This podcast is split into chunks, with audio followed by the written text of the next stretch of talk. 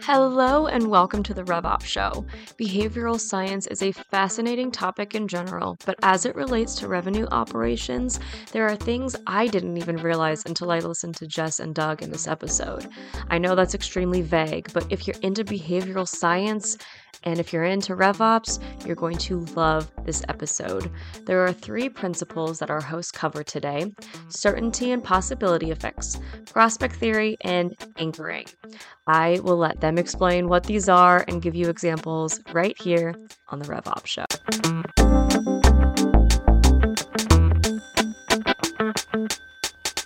Jess, Doug, what's going on? This this week's been a hell of a year.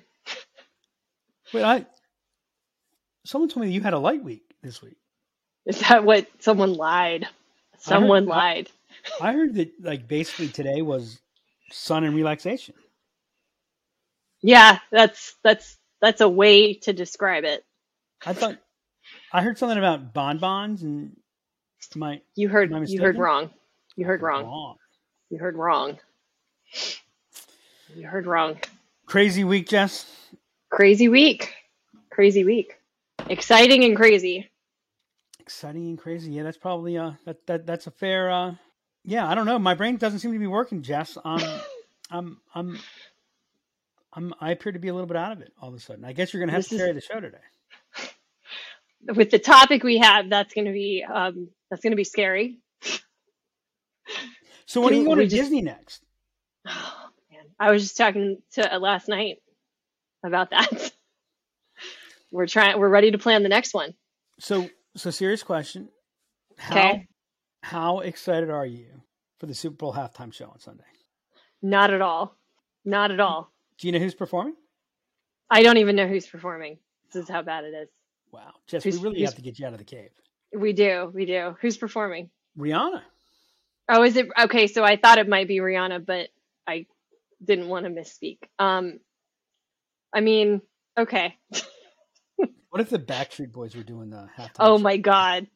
Oh my. That's the dream.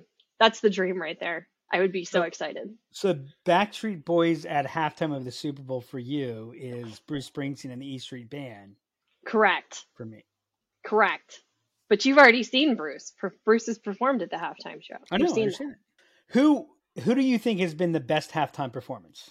Oh, mm, I mean, so it's going to be controversial because he's controversial. But I, I mean, I, I- Michael Jackson. I love Michael Jackson. I thought that was that was a great halftime show.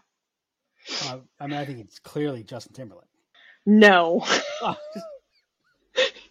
you're just trying to get me riled up.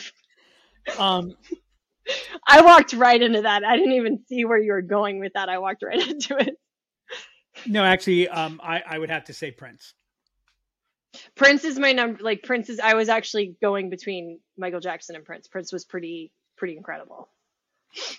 and um so so i actually you know i the one the one thing i regret in my youth was i never really got into prince i never gave him credit for for Right. what he was it was kind of the whole you know there was a little bit of the tribal element because because he was big when bruce springsteen was big and it was are you rock and roll are you this and So I feel the same way, but see, when I was coming up, it was when he was the artist, and it was just like, okay, he's he's just being eccentric for the sake of it. Was my was what I had in my Oh, right, head. right. I never appreciated the music because of that.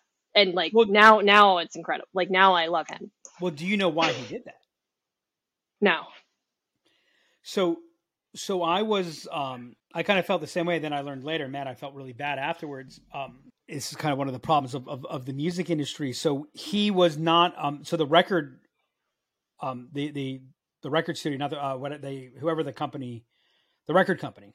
The record Mhm. company, Rosie, just gave me a big advance. Bruce Springsteen, baby, March twenty seventh, number 47 show for me. Um, you got three more to go.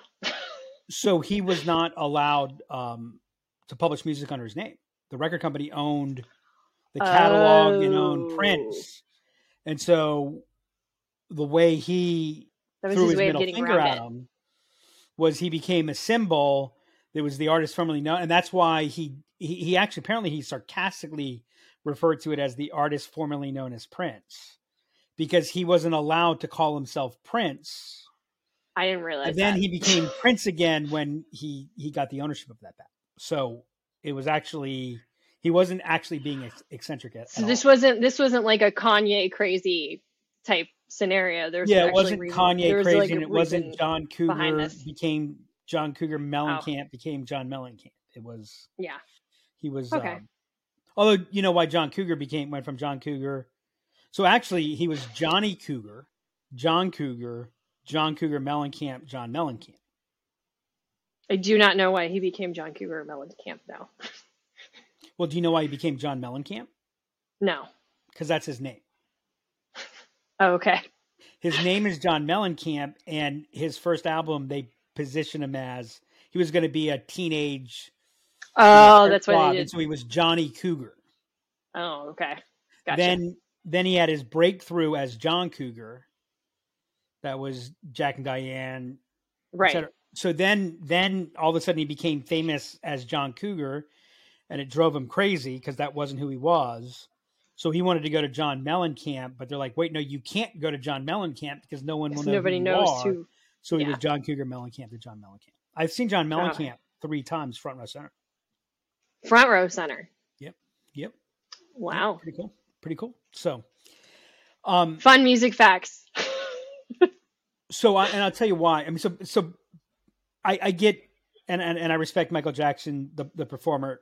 Prince's performance was better, and and you can't. Purple rain in the rain. It, it rained during Purple Rain. Correct. Oh, yeah, yeah. Purple rain in the rain. I knew that's where you were going. I mean, just, the good- the the gods just delighted us all. now, now that. I loved Springsteen because it was just like twelve minutes of. um, So I'm not a huge Springsteen fan, but Springsteen's up there for me on Super Bowl halftime performances. I'm not. I'm not a huge. Eh, eh, he. he I mean, it's it was great. because because well so so first off the thing that people have to understand about bruce springsteen is what made bruce springsteen famous was seeing bruce springsteen live Right. his manager today is jon landau who was a who was a writer and the famous line was i've seen the future of rock and roll and his name is bruce springsteen Yeah. and so you know springsteen sets the high bar for a concert um and and he was the first one prince kind of did it but he just said you know what we're gonna like we're not gonna make it you know we're not gonna gonna have play. the left shark and we're just gonna it's just gonna be 12 minutes of in, uninterrupted rock and roll concert um Yep. yes that's why I, that's why i enjoyed it Yep. um so we're gonna talk about super bowl halftime shows right jess that's Yeah, we are. We are. Okay, so who's your our pick? top five? Who's your pick i'm sure this will be out after the game so who are you picking do you even know who's in the game let's start there Um, it's uh Kansas City and the Eagles. I know the Eagles are in because I I don't like the Eagles. So I'm gonna go Kansas City. so we're both we're both picking the chiefs we're both picking the chiefs I mean, right, I have what are we talking- no idea if it's a good pick, but that's who I'm picking. so do you watch the super bowl I usually do, but so this will be the first year that we don't have. So we went full off of cable this past year. So this will be the first year that we don't have. Like I'd have to have a streaming service that's showing it. you can watch it over the air Well, yeah. So so maybe do you have an antenna on your tv no, no. So you- I you're don't. going off the grid Yeah. so So are you a watch when you watch the game are you watch the game or watch the commercials person oh no no no. I'm a watch the game person. So before we had kid, like so. I, if we didn't have kids, I would know absolutely who's in the football, who was in Super Bowl. I was a huge football fan, and then I had children, and I don't follow sports as much as I used to. So, you hey do it. jess do you know what we're talking about today What are we talking about today? So you know, one of the seven disciplines of strategic rev ops is behavioral science, right? And and we haven't talked about it in a while, and so I thought it'd be a great idea if we had kind of a recurring element of this that that in Okay. you know from time to time we talk about some of the key behavioral science behavioral principles that any rev ops person executive or growth executive should know Okay.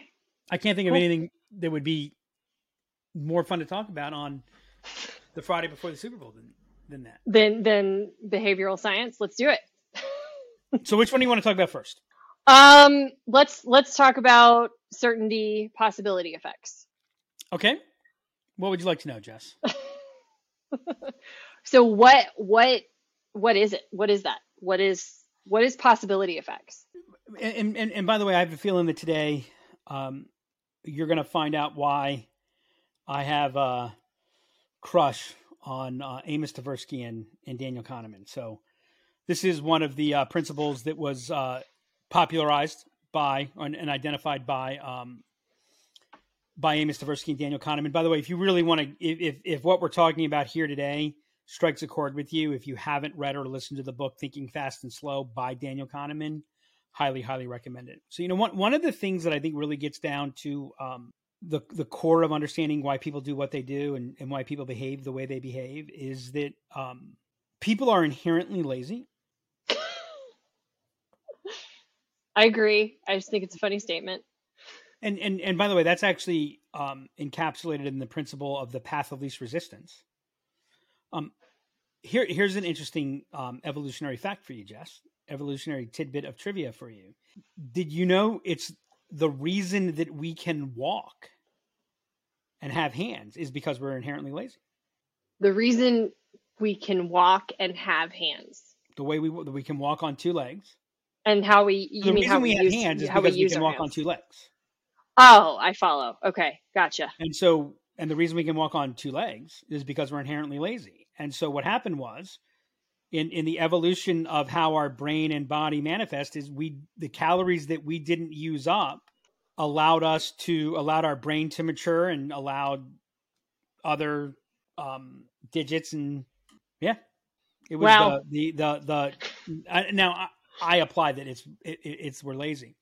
The laziest part of of humans. I mean, the reason that we can do what we do is we have the large, we have basically the largest brains, um, right? And our brains are really lazy. Our brains are really lazy. Our brains okay. are really lazy. So our, our, our brains don't like to work. Um, what what likes to work is our reptilian brain, the same brain that every animal has, that every reptilian has. Right. But but our you know the the the parts of the brain that are human, like making those work takes a lot of energy, and so we don't want to make them work right? We want to run on autopilot. That's why we say, Hey, Jess, how are you today? You go, I'm doing great, Doug. How are you? And I go, I'm doing awesome, Jess. How about you? Right? It's because we're just kind of running on autopilot, right? Every Zoom call. and an extension of that is we do not like to do math. Okay. We do not like to do math. And you know what part of math we like to do the least? What? Any math that exists between zero and one. Ah, yes. So percentages and fractions. So we do not like percentages. You know what else our brain doesn't like? As a matter of fact, our brain can't tolerate what?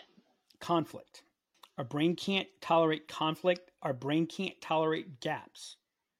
Okay. You are good or you are bad.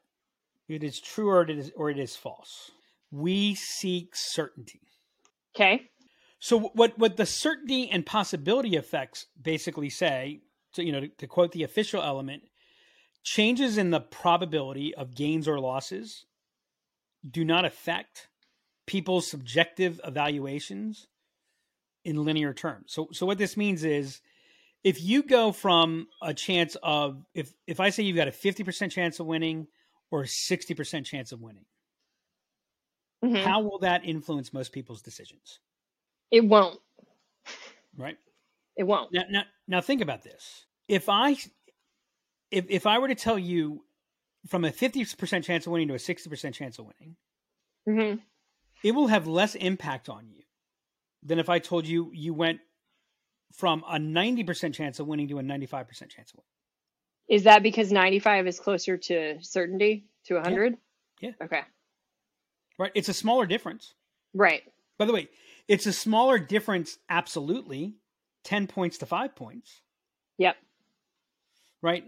But if you think about it, if I go from a 56, 50% chance of winning to a 60% chance of winning, yep. I actually increased my chances by 20%, 10 over 50. Right. Whereas if I go from a 90 to a 95% chance of winning, I increased my chances of winning by 5.5%. So it's almost a 4x difference. Right.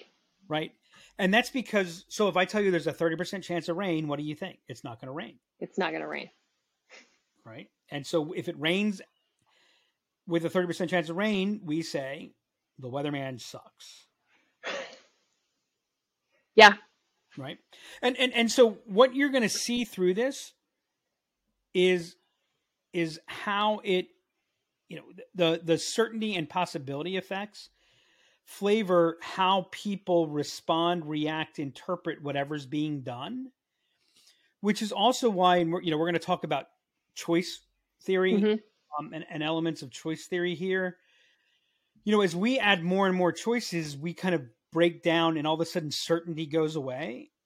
And and so, if you can reduce the number of choices that someone's making, if you can, you know, provide the path, you know, one of the reasons that that point of view, like I, I, I think it's even becoming a term, a category, point of view software. One of the reasons it works is I don't have to make decisions to move forward. It's kind of like I operate on that path of certainty rather Right. than having to think. Now, from an organization, so it's like there's one element of understanding that in terms of how you craft the environment for people to work and thrive. Right.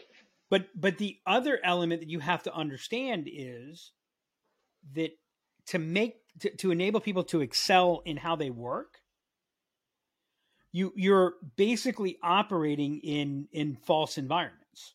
And that's why models are so important, right? And so like what's the number one thing people use on average? Oh, okay. I if gotcha. you study if you study the stock market, I don't know where the numbers are precisely right now, but roughly speaking, you know, on average, you're gonna, you know, you should expect to make somewhere between nine and eleven percent um, in stocks on an annual basis. hmm Except it's like only six percent of the time has the stock market ever returned nine to eleven percent in a year. hmm Right. So understanding that variance has a major effect on on what's happening. So we talk with people all the time about averages, and I always like to say that the way I like to think about averages is is it's the number that's always wrong. Right? So averages Yeah. let us feel certain. Oh, yeah. Our average, Yeah. Our, our average cycle time is 93 days. Okay, great. So what I know is this this deal will almost never be 93 days Right. right but but we focus in on that 93 days and by the way you ready for this depending upon what metric and how you go about calculating that 93 days the certainty principle says 93 days but Yeah. what that really says is that 50% of the outcomes happen in less than 90 days Right. and 50% of the outcomes happen in more than 93 days and so like one of the, one of my favorites is there've been a bunch of linkedin hubspot tips of we calculate our average days and then we build our automation so that the close date so we know it's going to be 93 days our average cycle time is 93 days so we auto set the deal to 93 days. And i really want to go why do you do that? But i don't I'm- i actually don't say that. You want to know why? Why? because of the certainty because of certainty and possibility effects. Because you know that's why they're doing it. because i know that's what's causing them to do that. That mixed with I- a couple of other behavioral principles I'm proud of you that you don't that you don't say that to them. what's next jess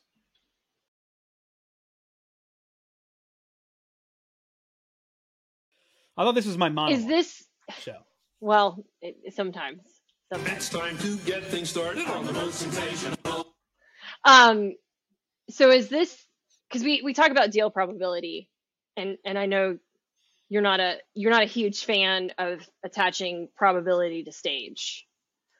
Is this is this why you don't like attaching a probability to stage because it almost creates a layer like like I think people like it because it creates a layer of certainty on that on that probability, but like this seems attached to that a little bit to me.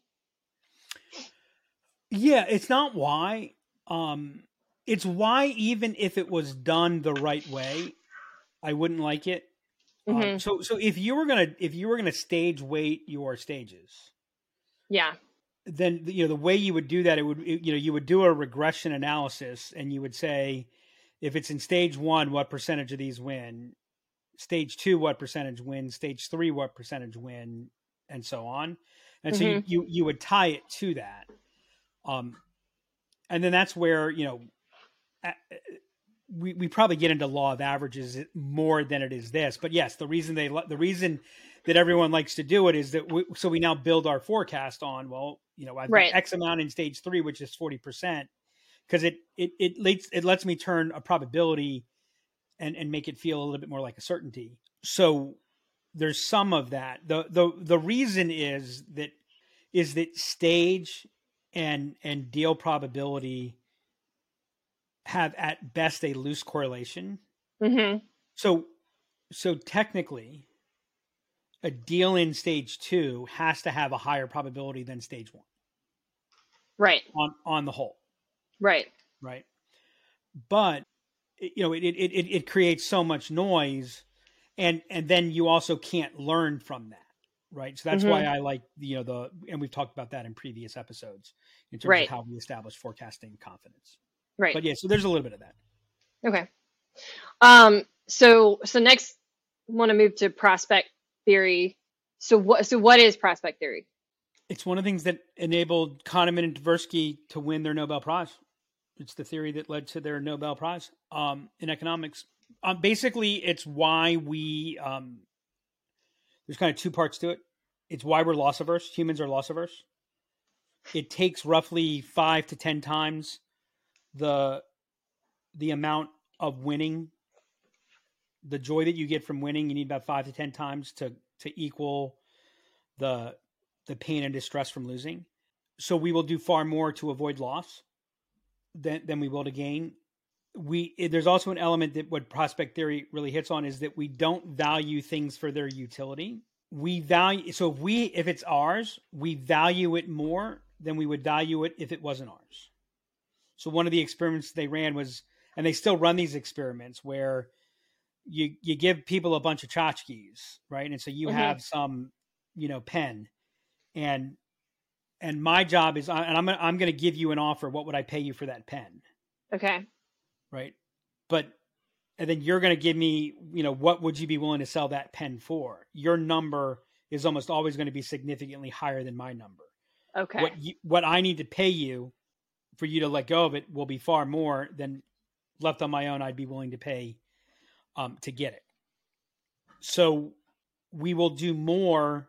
We will do more to avoid losing something. It, it, it's also the um, there's also it, it kind of plugs into the omission commission bias, right? Which is if if I do this, if if I decided to take a different route to work today hmm and I get into an accident, I'm Blame it on- likely to regret why did I do that today? Yeah. Whereas if I got into an accident not taking a different route, them's the chances. So here's a question for you. Here's a great mathematical question for you. Oh boy. Um, this is not necessarily related. This is not prospect theory, but it kind of connects a little bit to what we're talking about and and to loss avoidance and omission, commission bias, etc. hmm and and by the way, this gets into why salespeople, people connected to sales, people connected to transactions, make bad decisions in the middle of transactions. And this is also why you need to have a structure. Um, why planning it out and building it out before. It's kind of like what I'm going to get to is if you want to eat well this week, what's the best thing you can do? Buy healthy food. No, there's something better than that. Eat healthy. Nope, something better than that. What? Plan what you're going to eat on Sunday Oh. for every day and then go out and buy for that because if you because in that moment where it doesn't matter you make Mhm. that decision Right. Right. so do you remember the show let's make a deal I do.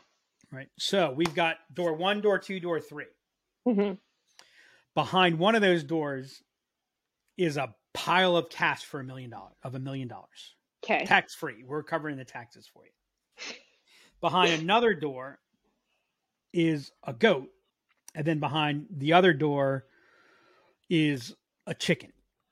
Okay. All right. So pick door one door two door three. Door two. okay so i'm going to open up door one for you. We hmm open up door one and what do we see? We see a chicken. Now i'm going to give you a choice. Do you want to stay with the door you chose door two or do you want to switch to door three? What do you do? Stick with door two. Okay. Now, what's the right decision? There is not one. There is. There is? Yes. What's the right decision? Switch to door three. Why? You will dramatically increase the likelihood of winning if you switch to door three. How? Okay. what is your probability of choosing the right one? I'm sorry, let me change this. What's the probability of choosing the wrong one? Two out of three. Which is, do you know what percent that is, Jess? 66.66%. 67%. Got a 67%. 67% chance of being wrong. Okay. Yeah. So the door you pick had a 67% chance of being wrong. Okay. We now have two doors. What's the likelihood that door three isn't the door? 50%. Right. So you go from a 67 by switching doors, you go Uh-huh. from a 67% chance of being wrong to a 50% chance of being wrong. Okay. So That's not- which would you prefer? A 67% chance of being wrong or a 50% chance of being wrong? I would prefer a 50% chance of being wrong, So but you but, switch. but your argument is flawed. It's not. It is. It, it's actually absolutely positively not flawed. If you run the experiment, if you run the experiment thousands of times, switching the door is distinctly the best solution. People don't switch almost 90% of the time. By the way, when they run the test, when they run an equivalent test, Oh, this animals, is risk aversion. when, when when they run the test on animals, Uh-huh. They animals are door. much more likely they learn to switch much faster. Okay. So why do we not switch? Risk aversion. I don't want to lose what I have. I don't want to lose what I and, and again prospect theory. I value what I have more. And here's Right. what happens. So let's say let's say you go. I switch Monty. Mm-hmm. I switch to door three. Yeah. Wah wah wah. Here's the goat. And you go. Oh god damn it. I Yeah. I had the million dollars. I had it. Yeah. Right. Whereas if I say if I open up door two and you stuck Mhm. with it and it's the goat, what do you do? Them's the breaks. Yeah. Right. So, how many times are we looking at a situation where, you know, we're, we're dealing with a, a sales organization, a salesperson, and, you know, they start off with a great first conversation, then things start to present themselves Yeah. that aren't as positive, and we go, why, why aren't they adjusting?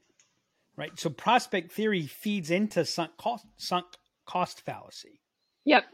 right? And so one of the things as you're designing systems, and this is why what we like to do is we like to design checkpoints. I want to make you make another decision, Right. right? And and one of the reasons for milestones and, and why do we have a sales development pipeline and is is we don't want like okay, hey, there you go, boom, guess what, ding ding ding, you won. Now we're in a new right. Think about this: how many times is the game when you watched um, Who Wants to Be a Millionaire? How many times did a game change as you got to each point of safety? Right. Okay, new game. It's almost Yeah. right. You reset Right. what, what what what your risk parameters are. That all comes from prospect theory. Gotcha. So we're risk averse.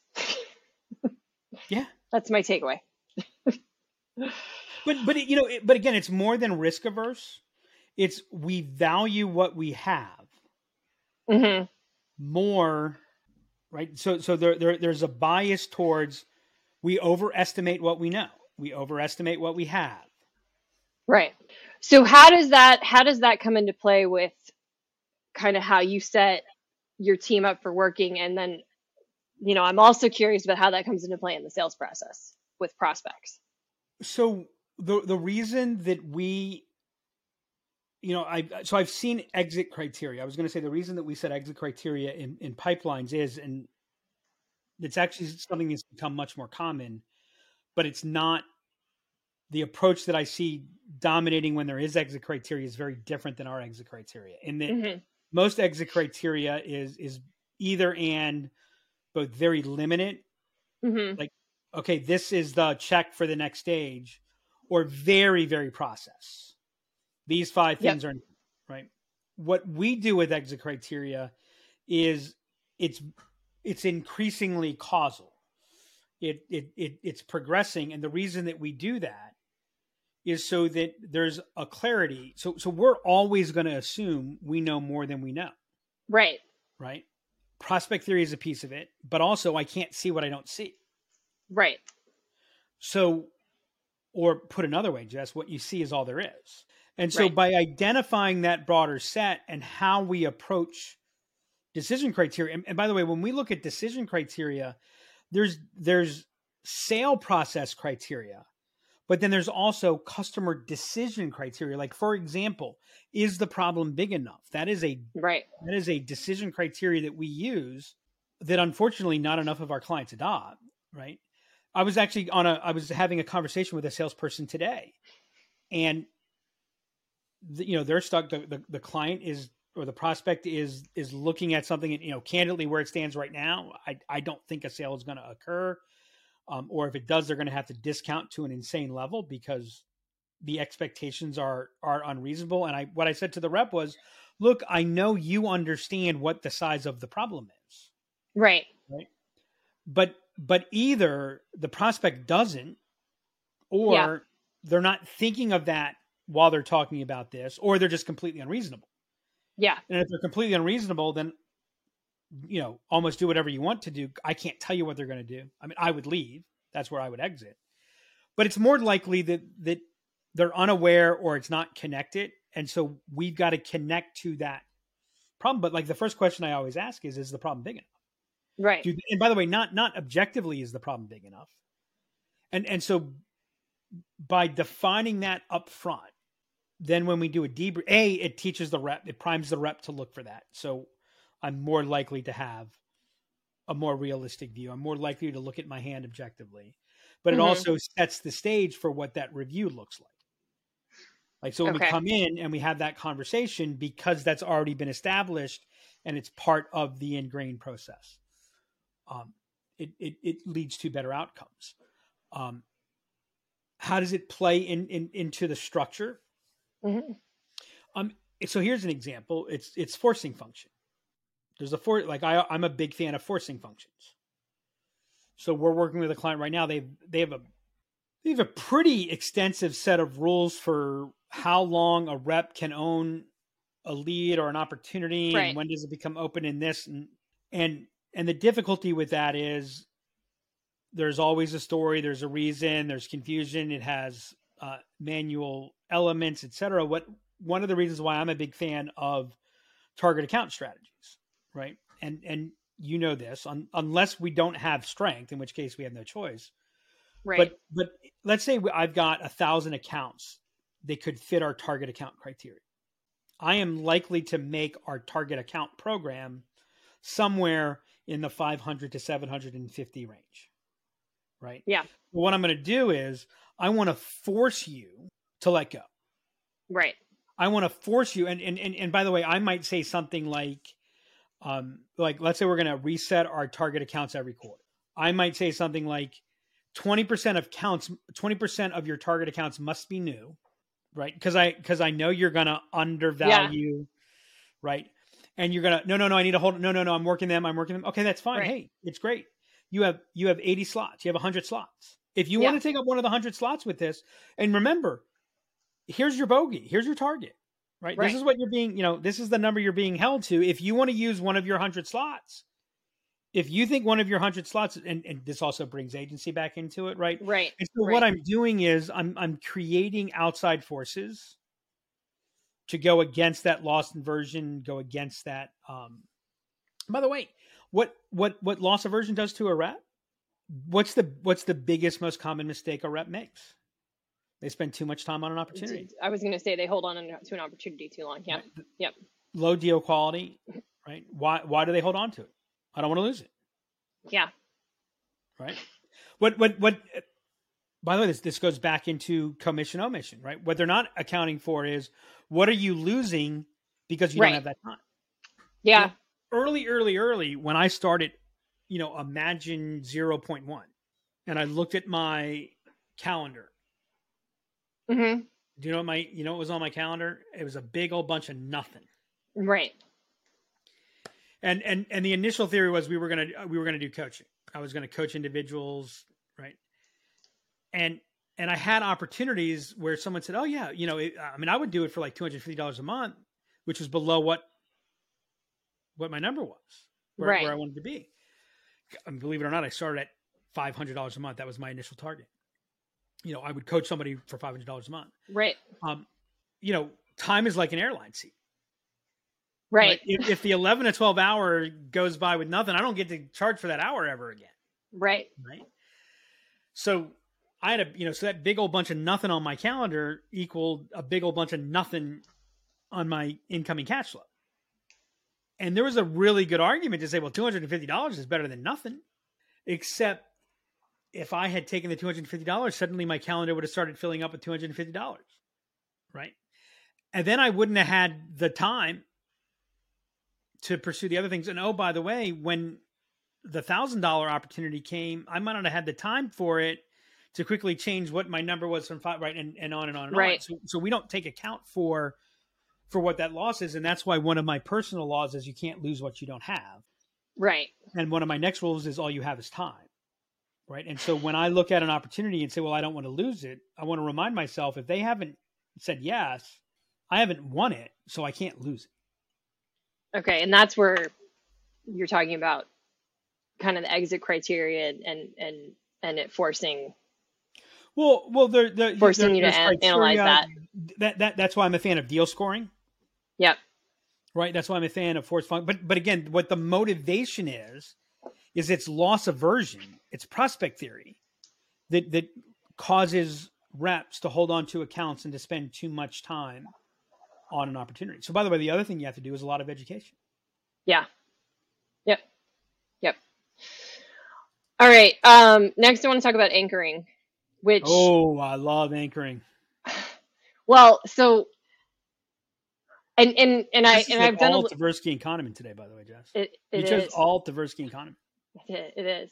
Um, so I, I did do research on this. They they have heuristic like as as a category of anchoring, and I and and maybe it's just going over my head. I actually don't connect how I'm not able to connect how what anchoring actually has to do with heuristic. Um, I think I understand Anchoring, anchoring. is a heuristic. it is a heuristic. Okay. Right. All right. Heuristic, it is generally true. It is not always true, but it is generally true. Okay. Gotcha. Okay. So anchoring is a priming effect, Okay. right? It it it sets a stage. So did you know if I said to you, did you see did you see Moneyball jackpots up to six hundred million dollars? Let's just say before let's say we're in a I'm I'm gonna make a presentation to you today. I'm making my proposal. hmm And we're small talking. I go, holy cow, can you believe it? The you see the, you know, Moneyball is up jackpots up to six hundred million dollars. Let's Yeah. say we just started like, oh yeah, yeah. And then we went then everything else happened beyond that. Right. That's scenario one. Okay. Scenario two. Can you believe the score of that game last night was six to three? hmm You will pay more money for whatever I offer if we start off talking about mon- the Moneyball jackpot than you would if the reason you heard a large number, right? And so without realizing it, so I say this will be one hundred and seventy six thousand dollars. Okay. Still ringing in your head is six hundred million dollars, hundred sixty thousand. Yeah, that you know, six to three hundred. Right. right? Right. Why in negotiation do you start high and go down? Right? You're anchoring high, Yeah. right? Why should you not negotiate with yourself? right? Everyone's afraid to talk about price early. Yeah. Why? It's your opportunity to anchor, Yeah. right? Understand you are always anchoring. Okay. By the way, what's happening around you is anchoring. I might have Yeah. walked in and there's a sign that says 3,762. There's a sign that says 13. That's going to influence us, right? We're getting primed by a whole bunch of different things that we are often not aware of that causes us to interpret things differently. So, so are you saying that if I see a number somewhere before having a conversation, like a sales conversation with you, that that number that I saw can impact that conversation that I'm having with you, even though those two things are not related? Is that what you're saying? I'm not saying that that number can have an impact. You're saying it will. Related. I'm saying that number will have an impact. The question is, what level of impact will it have?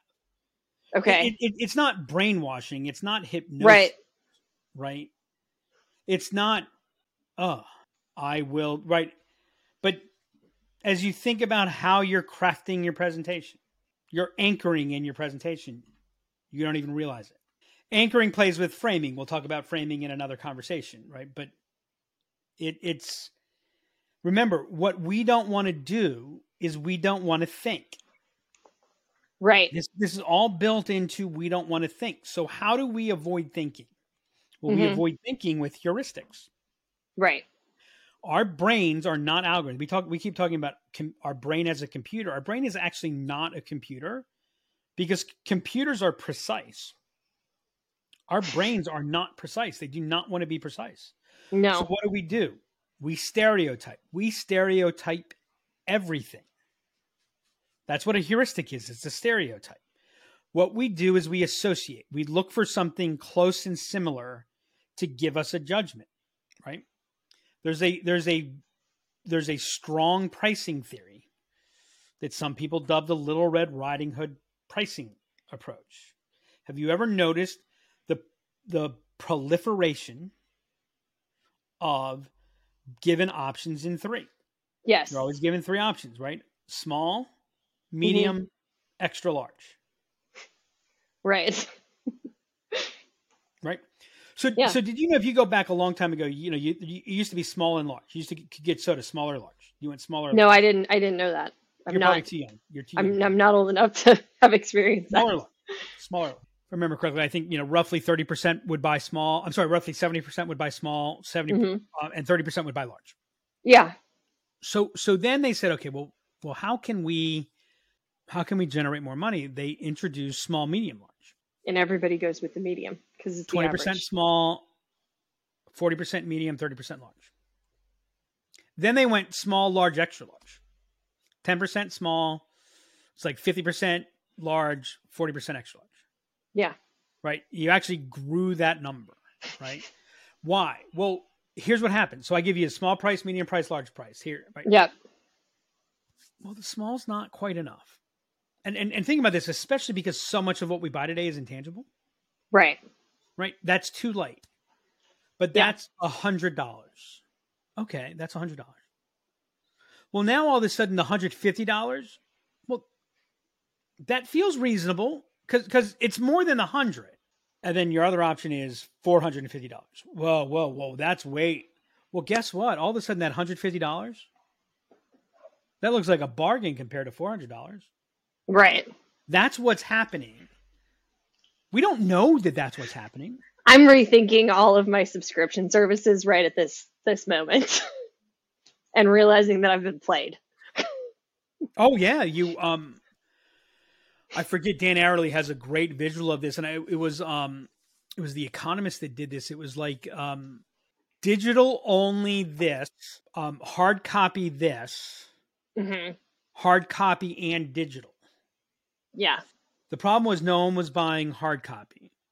Right. They did hard copy and digital all of a sudden everything like they jumped their subscriptions up not realizing well the digital was like all of a sudden people jumped in and, and, and- it wasn't exactly that but it's something very very similar to that yeah absolutely we don't and, and again that's why that's why this is so very much a revenue operations function because this has absolute positive impact on the underlying operational environment. How do you become more efficient without without losing resiliency?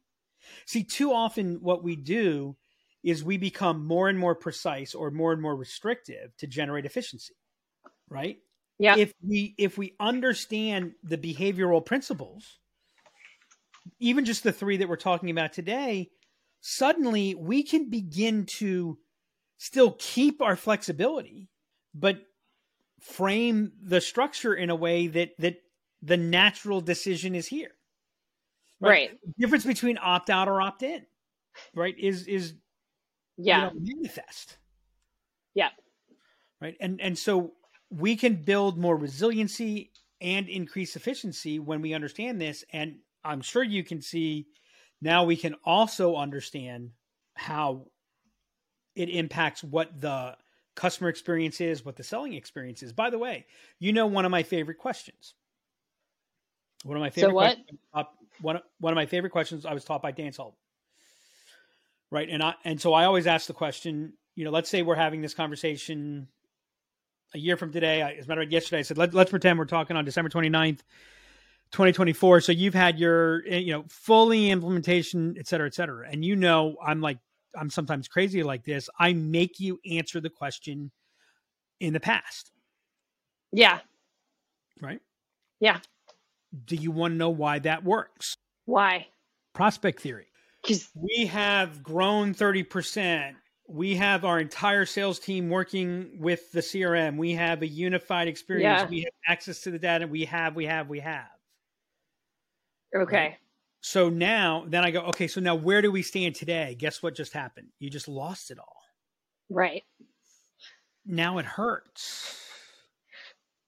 I want it back. By the way, if I say to you, what do you want to be able to do? You go, well, we'll be able to, that like, I'm going to bid on your pen. Here's the question Do I want your bid price Mhm. or your ask price? If I get you to ask, if I get you to answer in the past, you're valuing it to your ask.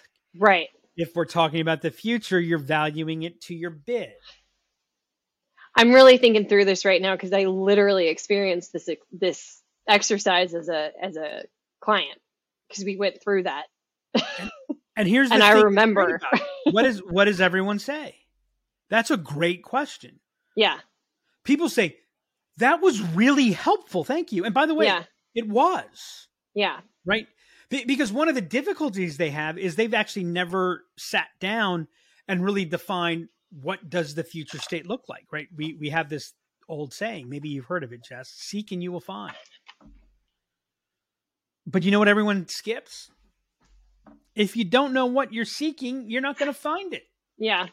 right so so there's a whole lot of things that happen here but again if if you think about the way we do things and and, and how it's happening like so i asked that one question what does what does everyone else do they have their 17 question profile They don't they don't go to the past. They don't make them answer it in the past. So they they're not. no no no no it. i'm i'm i'm saying like if if we haven't even taught them that question like what is the Oh. typical they go in they have their 17 question profile so Yeah. tell me tell me about your existing system Yeah.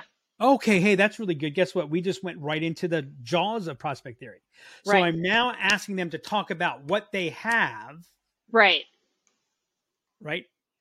Yeah. And and, and by the way, pe- one of the things that people have watched me, they go, "Oh, you know, Doug, I don't. You, I'm, I, I surprise people because I I never demo or rarely demo. Right. I spend they're they're surprised by how little time I I spend on their existing system, and I'm like, and my my response is I don't really understand why their existing system matters. Matters. Yeah. The question is, what is it that we're trying to right? You see all those things happen, and so now all of a sudden I'm more in alignment with you. It's a different experience. Like there's all of these things that are going on, and and people who don't stop and and understand this go, what's the difference? It looks it's basically the same thing, right? Yeah. That's that's why these principles really matter. Yeah. And I don't I don't think people think about the like behavioral science enough when talking about the sales process in particular. Like The thing that's always shocked me, Jess, is is at its core, sales and marketing is an influence business. mhm. Yet it is only recently and still on the fringe that behavioral science has been embraced by yeah. functions. And Yeah. by the way, we saw it yesterday in our own internal conversation around around a topic. Well, I don't like it, right? Okay, well, so what? What's this? right? All- it doesn't matter what you like. All those things. Yeah, actually, we did talk. We did hit behavioral science because then we got into why. Okay, I get that you don't like it. I get you don't think it looks pretty, but this is why it works. Yeah, yeah, it's great. We did. We didn't get through everything we wanted to get through. Some, so we'll likely have a part two on this. But Oh, Jess, um, hold on, Jess. yeah. There are about 300 terms. Oh, I I know. We'll have So- other parts on this. So we'll we'll have a series. Um, but I think the the two biggest takeaways that I that I have are, you know, creating creating those outside forces to go against uh, loss aversion, which we talked about, you know, in particular for the sales rep, but I think also when you're looking at prospects and in the sales process, you got to find those opportunities with your prospects, and then you can't lose what you don't have. I mean, just thinking about that and how do you frame that? Those are kind of my biggest my biggest two takeaways from what we talked about. Well, there you go. Go Chiefs. Go Chiefs. And that's a wrap on this episode of the RevOps Show. Each principle that was shared today was fascinating to me, but I think the concept of anchoring was the one that blew me away the most. It's so crazy to me how we can almost trick the brain to think a certain way just by throwing out things like high numbers. If you enjoyed this episode, please make sure to go subscribe on Spotify or Apple Podcasts or wherever it is you listen to us. Leave us a review and share the episode. If you have any questions you would like to ask Doug or Jess about the behavior science principles covered today, email me at hannah at liftenablement.com or hit us up on Twitter at Demand Creator. Until next time, remember, can't solve your upstream problems downstream.